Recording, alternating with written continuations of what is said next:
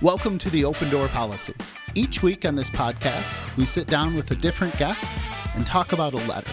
Archbishop Vigneron's Unleash the Gospel pastoral letter. Let's do it. Let's talk about it. All right. Be about it. Each guest we have on this show we think is living it out in a new and exciting way.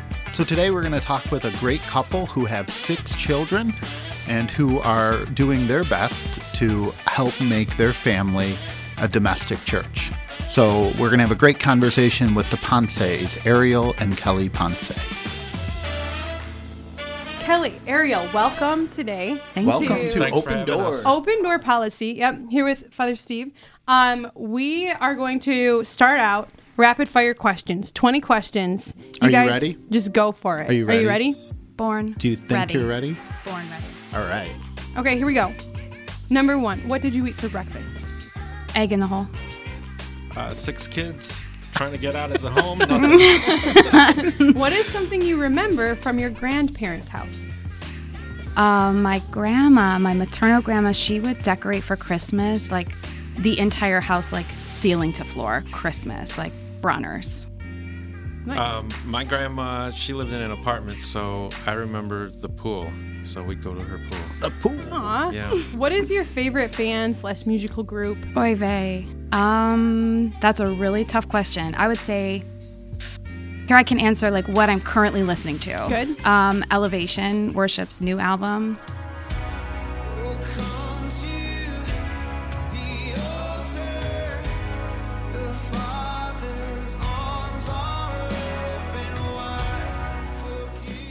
Are you guys morning people or night people? We are 24 hour day people because we have a large family.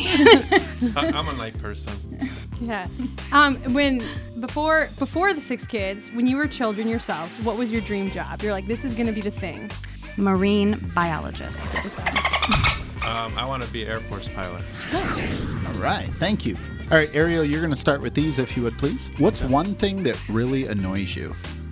Don't look at me. Wow. Shot fired. um, Smelly things. Smelliness. Well, yeah. Got it. Er, uh, Kelly. Loud chewing. Great. Yeah. So you guys just went a road trip, okay, for the weekend. Where are you going and who are you going to take with you? Ariel. I'm going to Grand Haven and taking Kelly. All right. Kelly. I would say the Grand Canyon. Take the whole family. Right. Uh, what's one thing that's been on your mind lately? What's something you've been thinking about? How do I get my kids to heaven? Oh, Ariel. Um, well, I've been thinking um, about um, bagels, like round the clock. Yeah. Uh, Ariel, what is your happy place? Probably the bathroom. This is the real rapid fire question. All right, Kelly.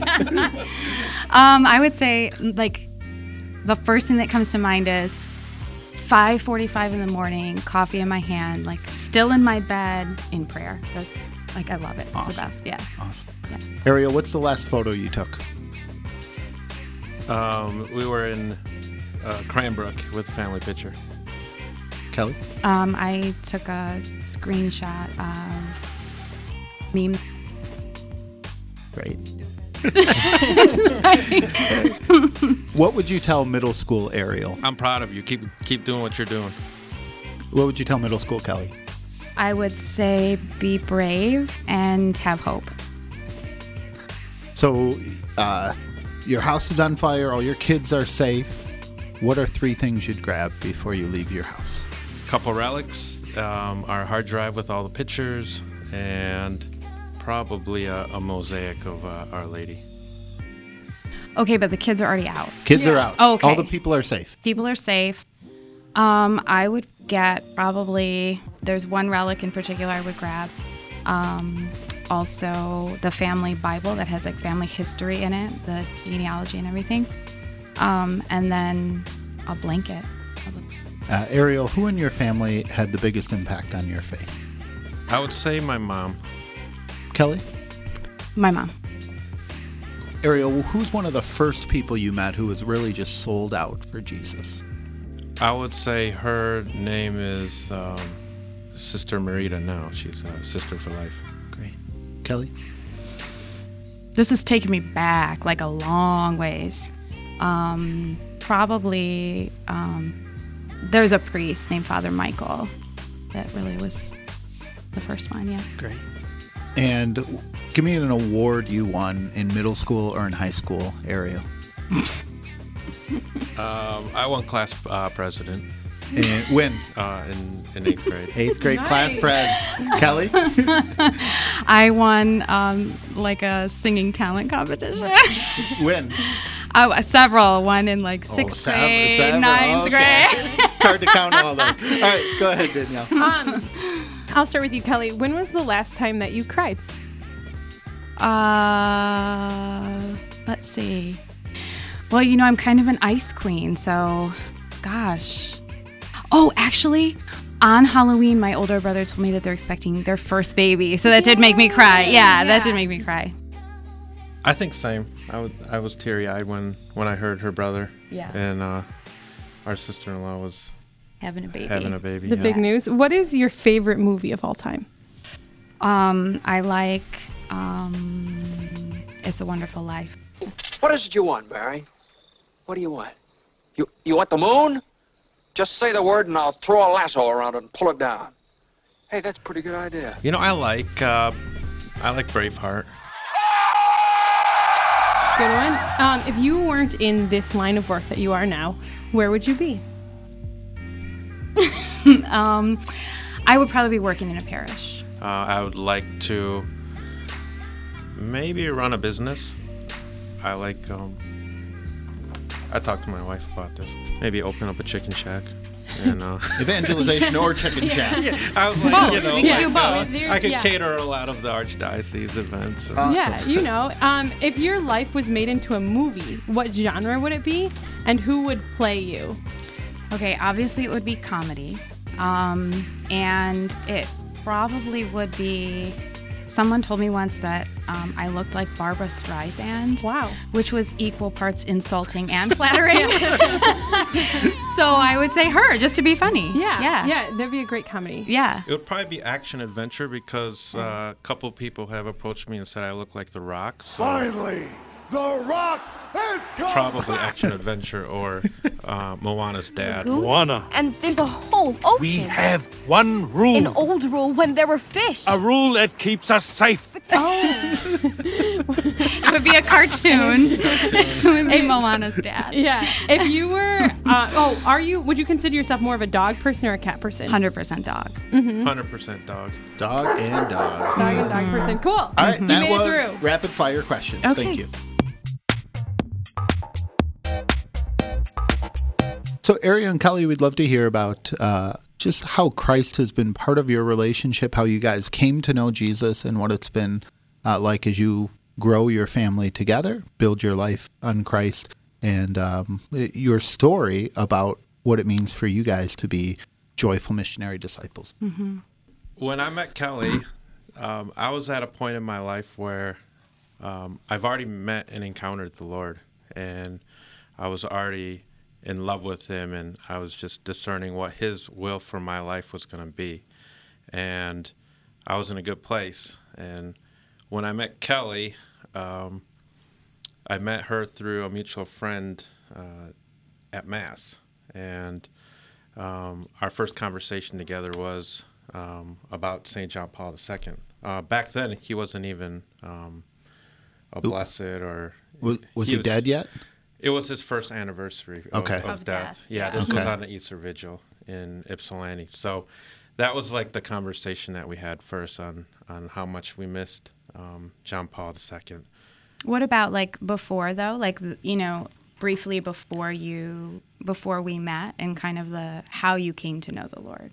Okay, so um, I grew up. I'm Filipino, so I grew up in um, a culturally Catholic family. So um, we knew our Hail Marys and our Our Fathers, and um, just like what Archbishop was mentioning a little bit on in Unleash the Gospel, that um, it was co- it was common. It happened in my family where my parents sent me to Catholic school, and um, I learned my Catholic faith through um, going to St. Raphael and even going to U of D Jesuit. So um, w- my mom taught us like the basic prayers, but it really wasn't. Um, you know, my parents sort of said, "Well, we're going to send you to Catholic school, and um, that's how you're going to learn your faith." And that's their job at and the that's Catholic their school, job, right? Yep. And um, so when I let when you so I, I got all the uh, sacraments and uh, got confirmed, and after that, um, there wasn't really any reason for me to you know continue to seek the Lord. I was just going through the motions in high school. Um, the priority was athletics. The priority was to get into a good college. Um, really, um, on a secular level, to succeed. And um, so when I went to college, um, it, it was easy for me to fall away from the faith. Um, there wasn't anything that was interesting to me because, um, you know, other things were a priority. Yeah. Um, so uh, I fell away from the Lord, and then uh, for several years, and then I went to U of M uh, for a master's, and after just uh, so many years of um, wandering the college campus and you know after accomplishing you know one thing after other having many friends and you know going to parties i just look at my ceiling in my bed and just be like is this what life has in store for me. Like i felt like i've accomplished everything that i needed to accomplish. I had a lot of friends um, that i thought you know liked me and i liked them. And um, it was just i felt empty. Like this cannot be what you know the rest of my life will be. It's like what is the next thing that i need to do? So um, so i talked about this bible study um, in in college. So one of my friends just kept on inviting me to go to bible study and um, i just said yes one day it was in the middle uh, in, in the winter of 1999 and um, in that Bible study, it was kind of like uh, you know you need to choose Christ or uh, or not, and if you choose Him, you're going to have um, a life um, that's fulfilled. And Wa- if you was this a Catholic Bible study or It was uh, um, a non-denominational? non-denominational. Okay. And that was the first time, and and someone uh, basically uh, shared with me the gospel message, or uh, what Catholics call it, the kerygma, Mhm. and I've never heard it before. It's a fun word to say, I think. Yeah. But So You mean you um, never heard the word or you never heard the message? I've never heard the message. Oh, okay. Interesting. Of uh, you know, grade school, and even through high school of um, Catholic teaching. Yeah. Like I could tell you a little bit about the church or you know what happened in the Bible, but but kind of the narrative. of the narrative of Jesus or even God, like that Right. God really loves me, and even the effects of sin, and um, you know uh, why Jesus died for for me, and then like what my proper response would be.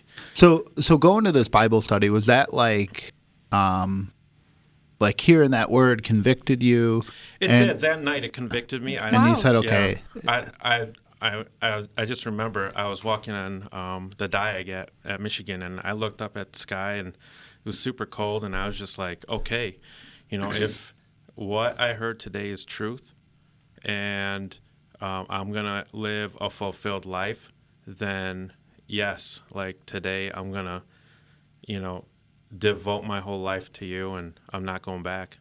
And I think God took it. Yeah. And, just, and was like, all right, I have you, and I'm gonna give opportunities. So I started going to a Protestant church, and so so how old are, how old are you at the time? I was probably You're in grad school, I was in undergrad. grad school, so 20. You were 20 years old. Yeah. Okay.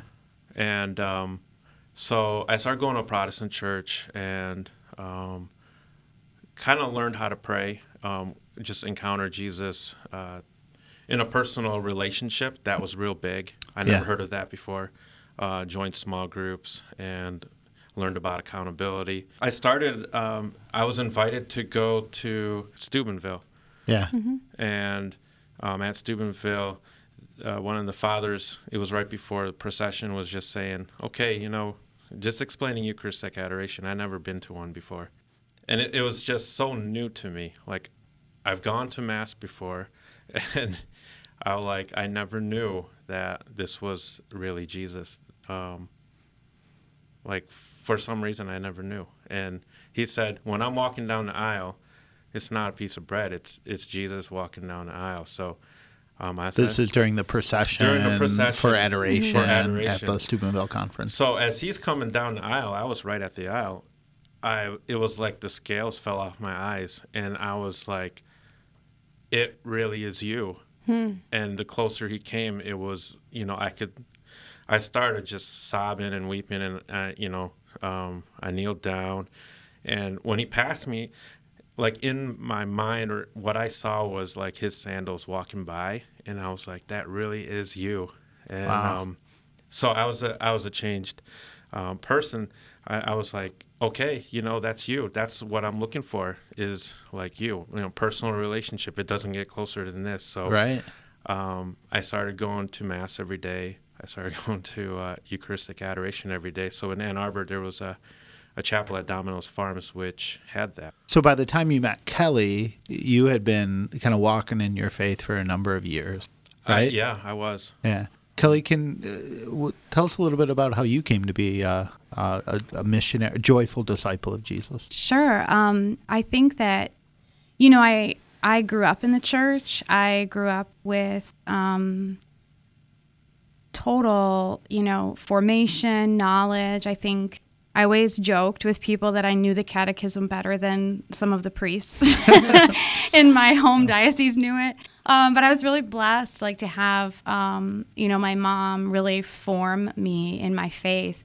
Um, so, you know, for me, I never really had um, kind of these big moments, you know, like that Ariel has these like St. Paul or St. Ignatius moments. And um, I didn't have that experience. Um, my experience was really just growing up in the church, kind of having a lot of knowledge of my faith and um, being convicted of my faith, but still not really knowing Jesus. And it's kind of a mystery how that can happen because if you read deeply enough, it's all kind of comes back to who am I and who is God. Um, but um, in my childhood, I just had a lot of brokenness and a lot of woundedness that prevented me, I think, from really understanding who God really was. And so um, it wasn't until probably my late teens that I finally um, understood that in order for me to move forward with my relationship with God, I'd have to let God into these parts of my life that were so broken and so wounded. And, you know, when you go through that, it's so painful. Like, you just can't believe that they're, number one, that He wants in to those places. Um, number two, you're always kind of questioning, like, why did these things happen? You know, why did God allow this thing to happen to me or whatever? And um, to have to come to grips with that, the first step to that is let him in, you know, Yeah. and let him let him show you, you know. So it's kind of a, a paradox, but um, once I really allowed him in to begin to heal different parts of my life, it was from then on that I really was a sold out, you know, disciple and really learned to walk, you know, in the ways of the Lord and really learned to be joyful in suffering and be joyful in, you know, anything Yeah. that he has. So, um, so is this me. like 13 year old Kelly? Is this 16 year old? Is this, graduating is- high school? This is 16 to 18. okay. Yeah. So those high school years. Angsty Kelly. Yeah. that, that, like album that comes Yeah. out those few years. Okay, so Yeah. you are finishing. You're like finished with college, starting your job. You're finished with high school, starting college. When does overlap happen? So, um, I well, it, you know what? You t- already told this. That's April. Oh six. Yes. Yeah, 2006. Right. So Mm-hmm. um, we met at the Easter Vigil. Um, a friend of ours Where? What church? in uh, at St. St. John. John's in Ypsilanti. Personally, I had dated, you know, several guys that were just kind of letdowns in a lot of ways, and I was kind of like, I'm done with this life. Like, what? There's nothing here for me. It's just me and Jesus, just me and you from now on. And um, and so And Ariel came on, and the clouds parted, and Angel choir song. You know, I smoke. it it wasn't No. exactly like that, but there were elements of that. Like when I met him, and and you know, we were ta- our first conversation. You know, is about John Paul II, who we both felt like was our best friend, even though you know we never met him. Um, and I was like, okay, you know, he he loves JP too. That's awesome. And then we went into the church, and then I said to him, you know, like, hey, I know you're probably looking for the tabernacle. Well, it's hidden. You know, it's over there in this side chapel. And, you know, when you walk by, make sure that you genuflect. You know, just gotta, like, gotta put him right. You know, because I had no idea. Like, does he know his faith? Does he not? Um, but anyway, so after the Mass, we, um, I made my way to the chapel to just pray for a little while after Mass. And he was the only other person in there. And so it was the two of us in there. That Now- was the now that first. you told him where it was. Yeah, now, now that he could locate it, he went there. But that moment stuck out in both of our minds like, oh, Yeah. this is something. Like, this person is here. Um, but then. we- we're both on the same kind of wavelength about our Right. faith, right? Right. It's more than just kind of this is something I'm fulfilling my obligation on Easter or whatever. But Totally. like this is something I want to spend time with the Lord. Yes, mm-hmm. yes. But I think, you know, the fact that, you know, we both kind of come from brokenness and we both kind of come from whether it's, you know, decisions that we've made or things that have happened, the fact that we ended up in that place at that time really was a gift from God. And, you know, we thank him for that really sincerely and praise him like it wasn't something that I did or something that he did right, you know, that like allowed us to be in that position. It was God's gift. So from there, you know, we kind of just contacted each other a little bit, and then um, eventually, okay, we kind of decided this is either going to be a really distracting friendship or a relationship. So let's discern it. So we decided, okay, we were all in. We're going to discern marriage. And then it was quick. It was like we, you know, we were engaged eight months later, married Wow. nine months later, first baby nine months later. Like the Lord wasted no time kind of putting it all together. I know that this is like a, short version, so like it sounds so great, but would you guys be like would you be so kind as to maybe speak to the parts that were challenging like like Well, was w- it like him forever this light rainbows all around him or were you like mm, i still am not sure like where where was that Yeah, I mean, I, I would happily speak about that. In fact, the whole point of me ever telling that initial story is to tell people that the Lord was there, He was in that moment and ordained it. He wasted no time preparing us for the cross that is marriage. And so, right away, we started having um, some difficulty with our families um, accepting the situation and um, that it had moved really quickly and that um, there's an age gap between the two of us and two different cultures and there's just so many issues right away. Yeah. so there were times definitely where we in fact we sat down with our best a group of our best friends and we said to them are we you know are we crazy here? Because there were so many things kind of in our ears like this is not going to work. Are we crazy here? Like if you see something really horrible about what we have going on say it to us because And and these were you said your best friends, but they were also people walking with Totally. the Lord, right? I mean, Totally. they were. And Totally. we trusted their Yeah. advice, and we just we just pre- presented it in front of them. It's like, are we moving too fast? Is this, um, you know, what do you guys think Yeah. about this relationship? And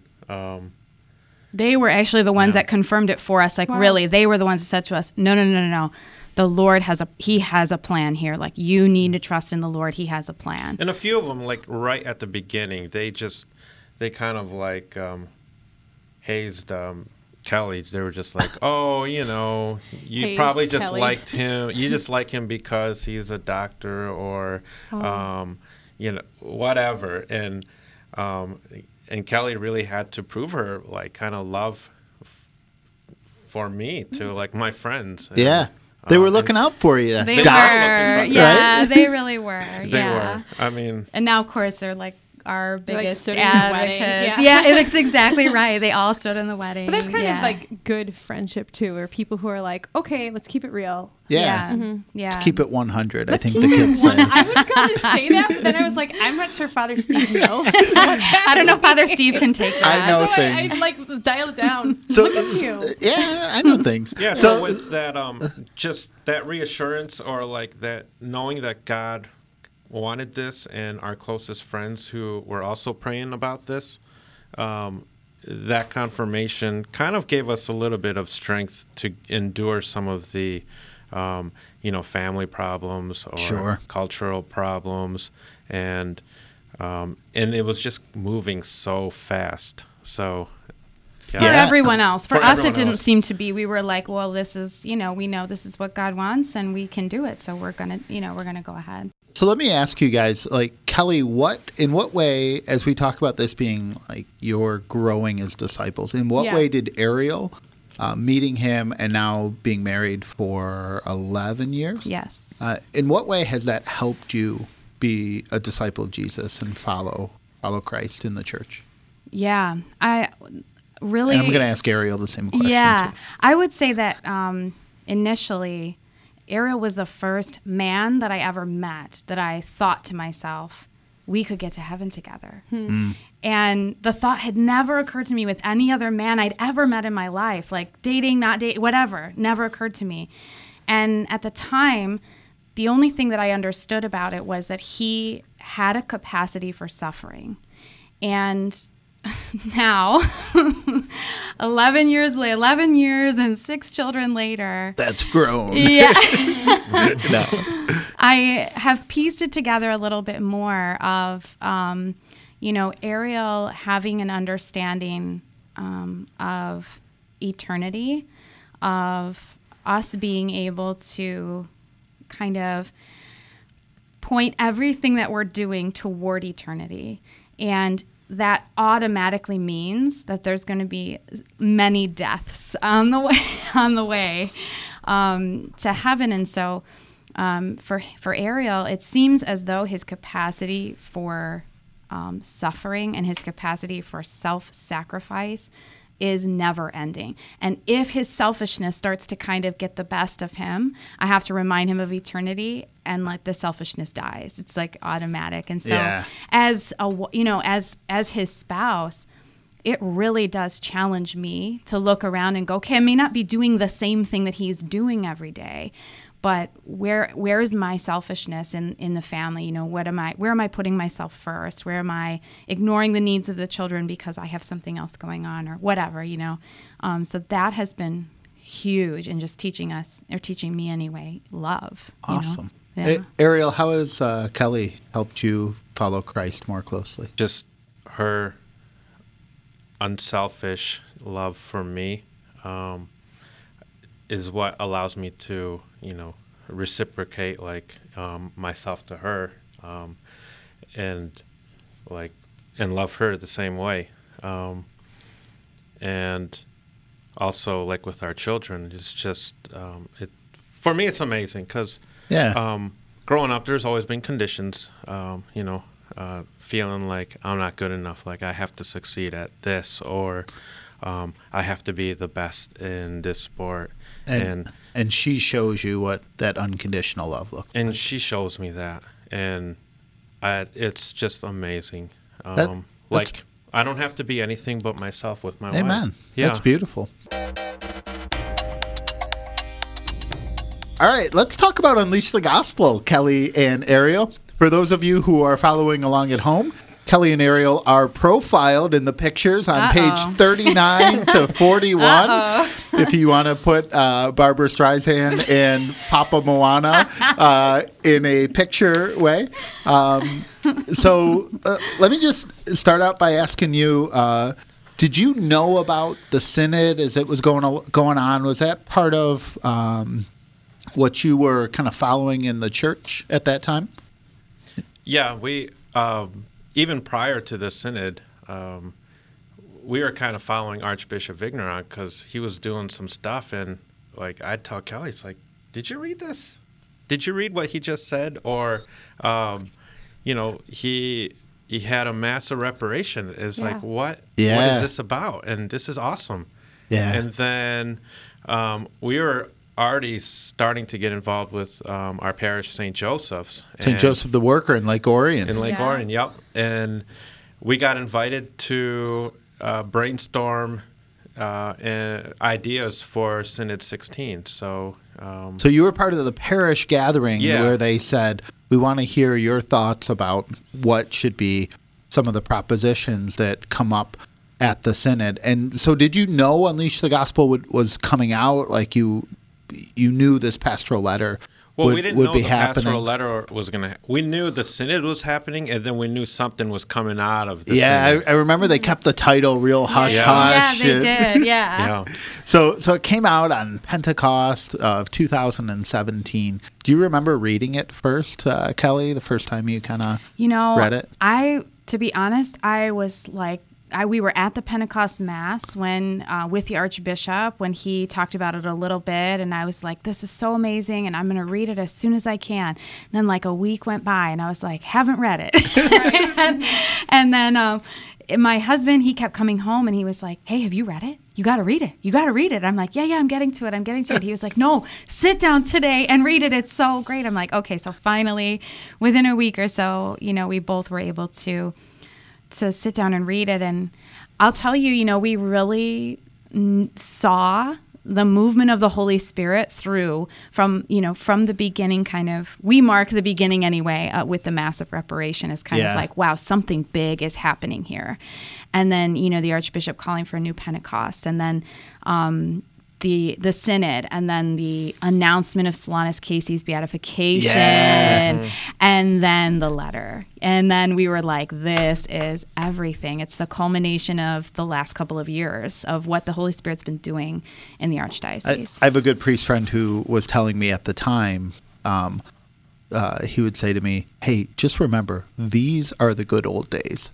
Like, like I God's got it. God's got more in store for us, but like Yes. we're gonna look back at this Totally. time Yeah. and say like, these are the good old days. Totally and I, I just love that because it, it kept getting me hyped up for all the the mass for pardon, Yeah. the synod, so awesome. the beatification and all that led up to that, and of course the pastoral letter of unleash the gospel that that becomes a movement. Yeah, so so this comes out, we move forward from this. And I'd really I there like are so many things I'd love to ask you guys, but one of them is coming from the lens of who you are as family. So through this lens, family lens, what does it mean for you this message of Encounter Grow Witness, this message of joyful missionary disciples, this message of no bystanders, like you are raising children to to be next generation and you yourself are are active members of the church. What do all of these things mean for you in this vocation that you have?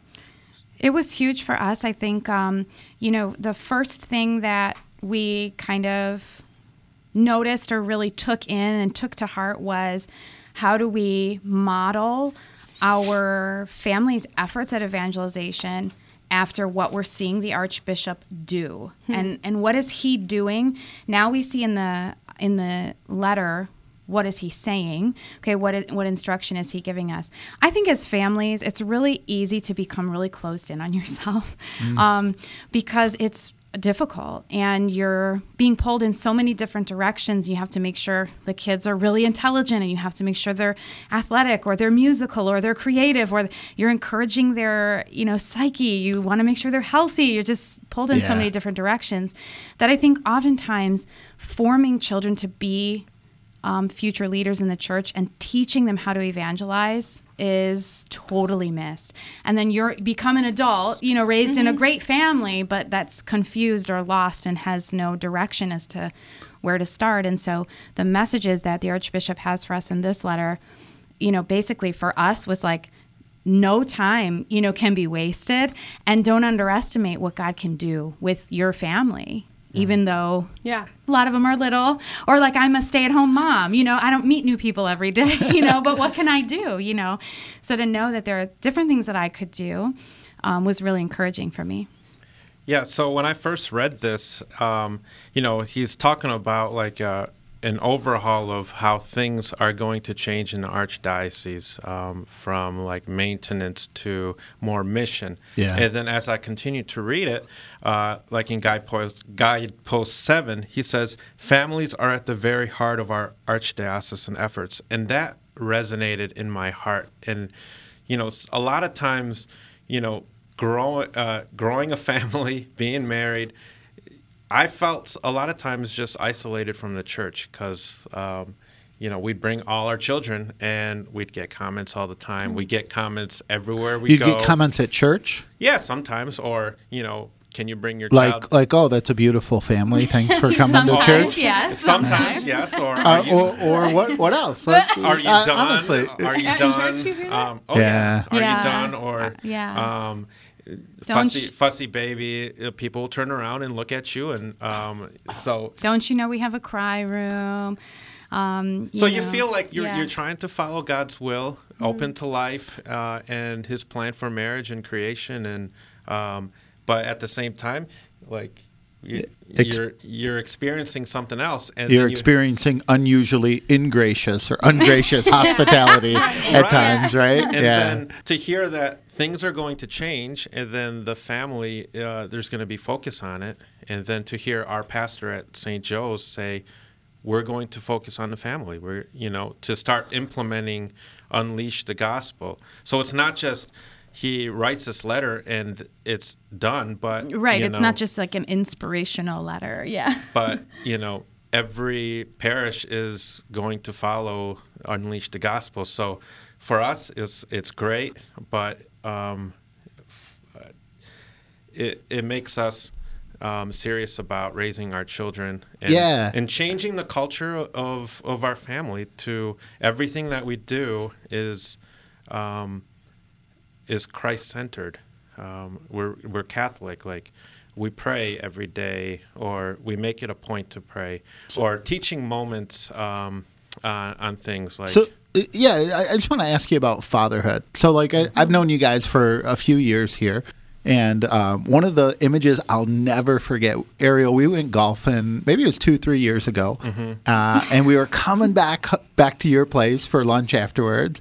Uh, Kelly and all the kids were there, and I got in front of you somehow. So I think I was like first pulling into your driveway, and all the kids were outside waving and like hi. And I'm like, oh, that's so awesome. They're waving to me, and then I pull in, and they're still there. They're they're waving for their dad. They were so excited. Dad's coming home. They, they it was like this awesome like greeting party at home, and it just it was this beautiful image of how much their kids, your kids, love their dad.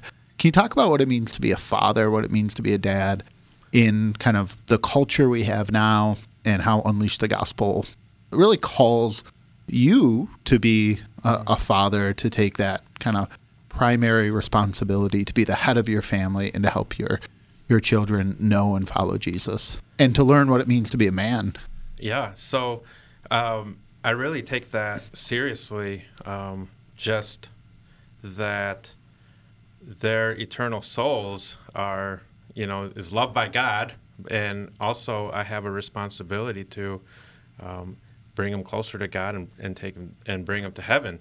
So um, when I think Pope Benedict talks about, you know, co-responsibility for the faith, what that means is I'm co-responsible, you know, to help bring these children, um, raise them in the faith, help them to encounter Jesus, not just teach them about the faith, but to really help them understand who Jesus is, experience Him, and then um, and, and have our kids own own their own faith. So.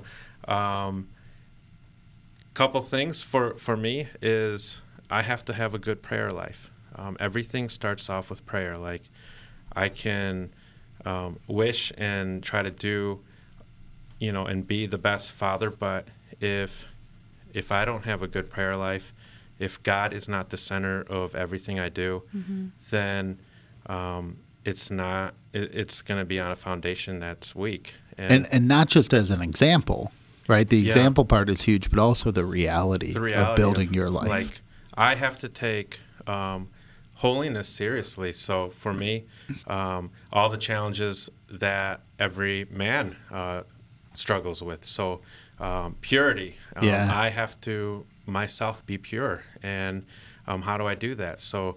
Uh, strong prayer life, accountability with uh, other brothers in Christ, and um, just a resolve to to really be pure and and with an active will to love God, not uh, be unchaste. So Yeah. that helps with my relationship with my wife.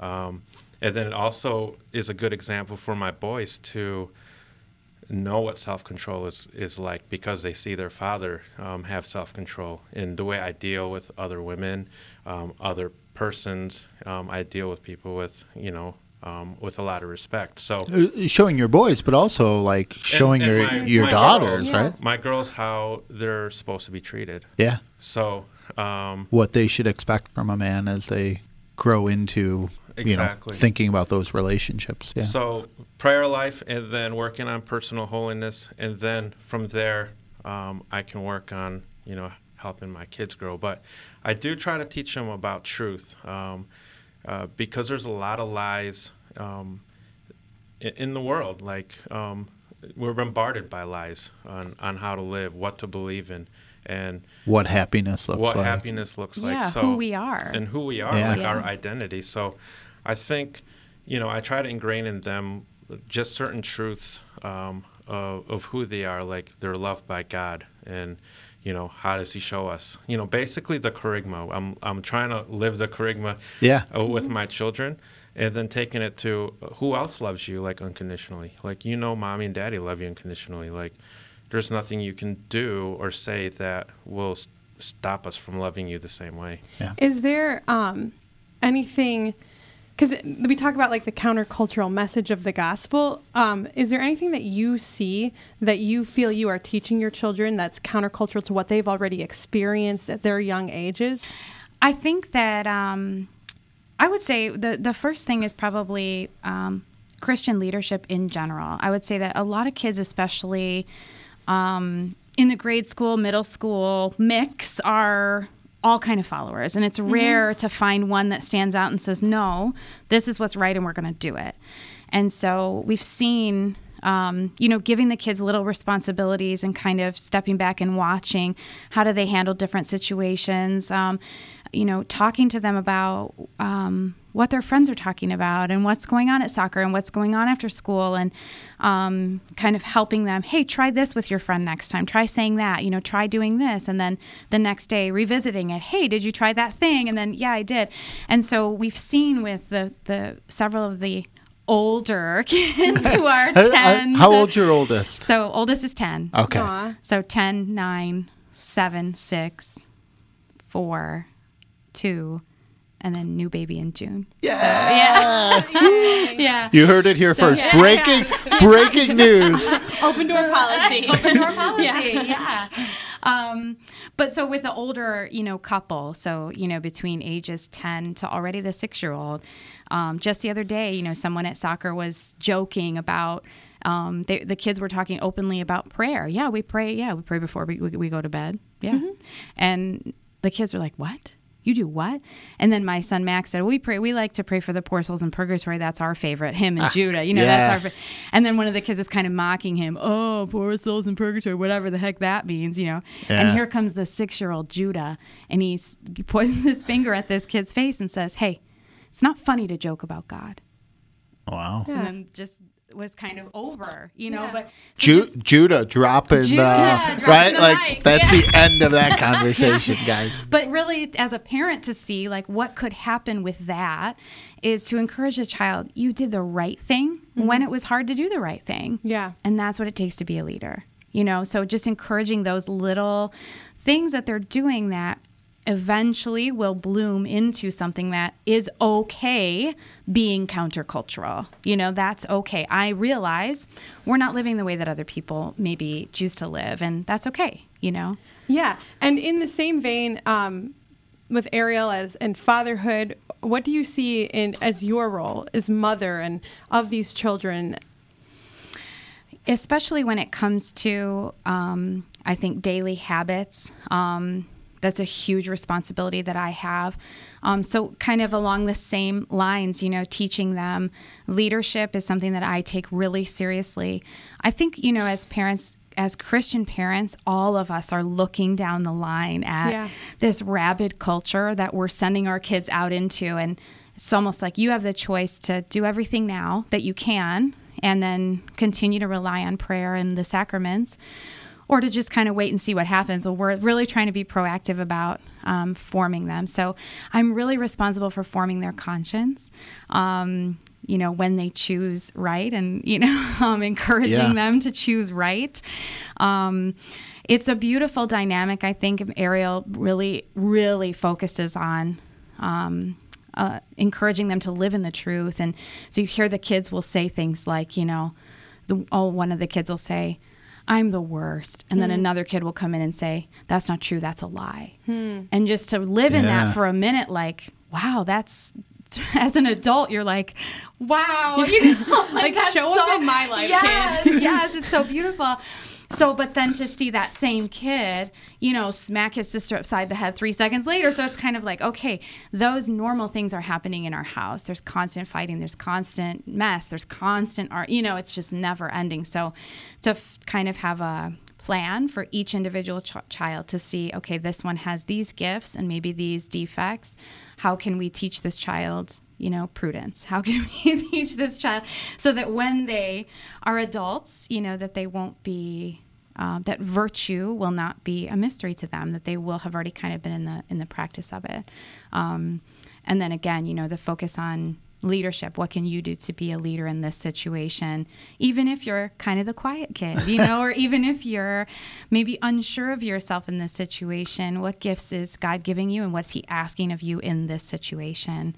Um, just to kind of get the the wheels spinning in their heads. Yeah. It- so I'm reading here in Unleash the Gospel Marker 7.2 about evangelizing within the family, and it talks about family traditions and uh, things that are done in the family that show the faith as being a priority. And uh, uh, you know, I, I think about my own family, Danielle. I know you grew up in a strong Catholic family. For us, kind of one of the we prayed the rosary together every night. Did you really? We did. So we would Look at uh, the fruit of that. Look at the yeah so right so. We real. would we would have um the we would watch jeopardy together at 7.30 Oh my This is goodness! the cutest and thing. then we would. In would my mind, everyone looks like you. Yeah, yeah. like a bunch of Right. redheads. right we would watch jeopardy together and then pray the rosary together every night and that Love was it. just like the family tradition Yeah. that we would do and if someone would call the phone like you know before Yeah. cell phones Yeah, yeah. the wall i remember my my mom saying like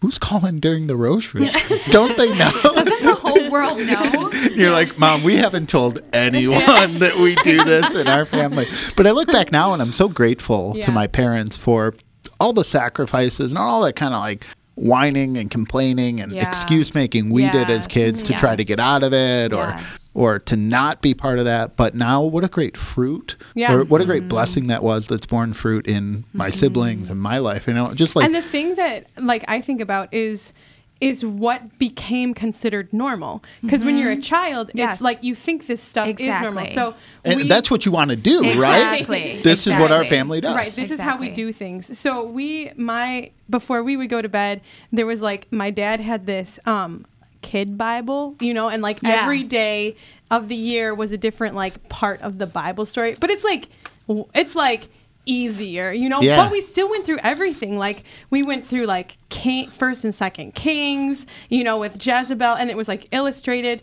Um, but it was really interesting because I remember when I got into like seventh and eighth grade and talking to the kids who were my peers and them not knowing what I thought were like the easy stories. Right. Yeah. Like Yes. no one knows. don't know the about story of Boaz? Yeah. like like I was like, okay, I'll give you a pass. The Elijah Elisha handoff of cloak was a little bit obscure. Right. But when they didn't know like the story of Pentecost, like you know, I'm like, you don't know that? Like Yeah. that's a normal thing to know. You know? Right. I thought it was. But Right. but it's cool. I'm like so thankful for that fruit that was hard. I know it's hard, guys. and and, Yes. and Yeah. parents made a decision to say this is how we're going to live. Yes. Yeah. As, uh, as you have six kids, seven Yes. on the way, right? Yes. It's so easy, I'm sure, for you to say, "Well, we're gonna skip this tonight or this Right. today or not." Right. Like, like, can you talk about anything you've put in place in your life Can to I ask say? about a specific one? Yeah. That we were talking about earlier. How do you do Sundays? Sunday. Sunday is is a whole big thing in our house. I think. Um, so you know, Sunday we have our mass um, that we go to, and but our kids, you know, our kids go to daily mass, and so for them, we're trying to get it away from. It's just another day. Yeah. You know what I mean? We're trying to get it like this is a special day. Um, so some things that we've been trying to do in the last year, especially after reading kind of the Archbishop's plan for um, reclaiming Sunday as the Lord's Day, is um, so first thing in the morning Sunday mass. We've been doing like donuts right after mass, which is like Yeah. yeah. um, the kids are super into it, like this family thing that we've been doing. Um, but what you know, what it causes us to do is just to pause. Like we come home and then we just pause and we have our coffee and our donuts, and the kids are just hanging out, and we're not really doing anything. As a mom, I try to get most of the big things done before Sunday, so that you know Sunday we can just kind of relax and we're not in the big rush with homework and you know laundry and dishes and all of it. Just try to get as much as I can done. Um, but then Ariel really takes the charge of like we are hanging out. Like this is what we're doing today. We're spending the day as a family, you know. So he'll take the charge with either we go on a family hike or we just lounge around in the living room together, which, you know, may sound like nothing, but for mm-hmm. a family of this size who's running in a million different directions all week, it's the one time, you know, where we get just us, you know. That's awesome. That's great. Before we close, uh, we always offer our guests a chance. Is there any final thing you want to say? Any prayer or any special devotion you just wanna you want to share with uh, all of our listeners here at Open Door Policy? Well, I guess I would just really like to encourage um, all the listeners. I think that um, in the time that we're living, I think that um, it's really important for all of us to just remain really hopeful in what the Lord has for us. And um, and for me, you know, unleash the gospel really gave me a little bit more hope moving forward. You know, we can rely on the Lord and His strength, and and then and then secondly, just never underestimate what God can do. Like if God can use a stay-at-home mom of six kids, it's like it's laughable because it's just like I'm so hidden, and you know. But like if He can use me, He can really use anybody, and and so really that too. Just don't underestimate what God can do. Be confident that the Holy Spirit is working here. And in the words of John Paul II, uh, be not afraid. Amen. Amen. Thanks for being on Open Door Policy, Kelly and Ariel. Thank you for Thank having you. us. Man, that was so inspiring to hear from Kelly and Ariel about how they strive to be the mom and dad that image uh, God's love for their children, how they strive to make their family a domestic church, and how Kelly and Ariel are committed to following Jesus in their lives and being joyful missionary disciples. Thanks for being a listener and coming along with us for season one of Open Door Policy. We'll be back in February with season two, and we'll have more amazing guests, including Archbishop Vigneron. Please pray for us, and we'll be praying for you. Be sure to subscribe and like us on iTunes and to bring your friends along for the ride. And if the Holy Spirit has inspired you while listening today, be sure to pass this episode along to someone else who might enjoy it. Open Door Policy was recorded and produced at Sacred Heart Major Seminary for the Archdiocese of Detroit by Ron Pangborn, who is always smiling because I've been thinking about bagels like round the clock. I'm Father Steve Pullis with Danielle Center. and this has been another episode of Open Door Policy.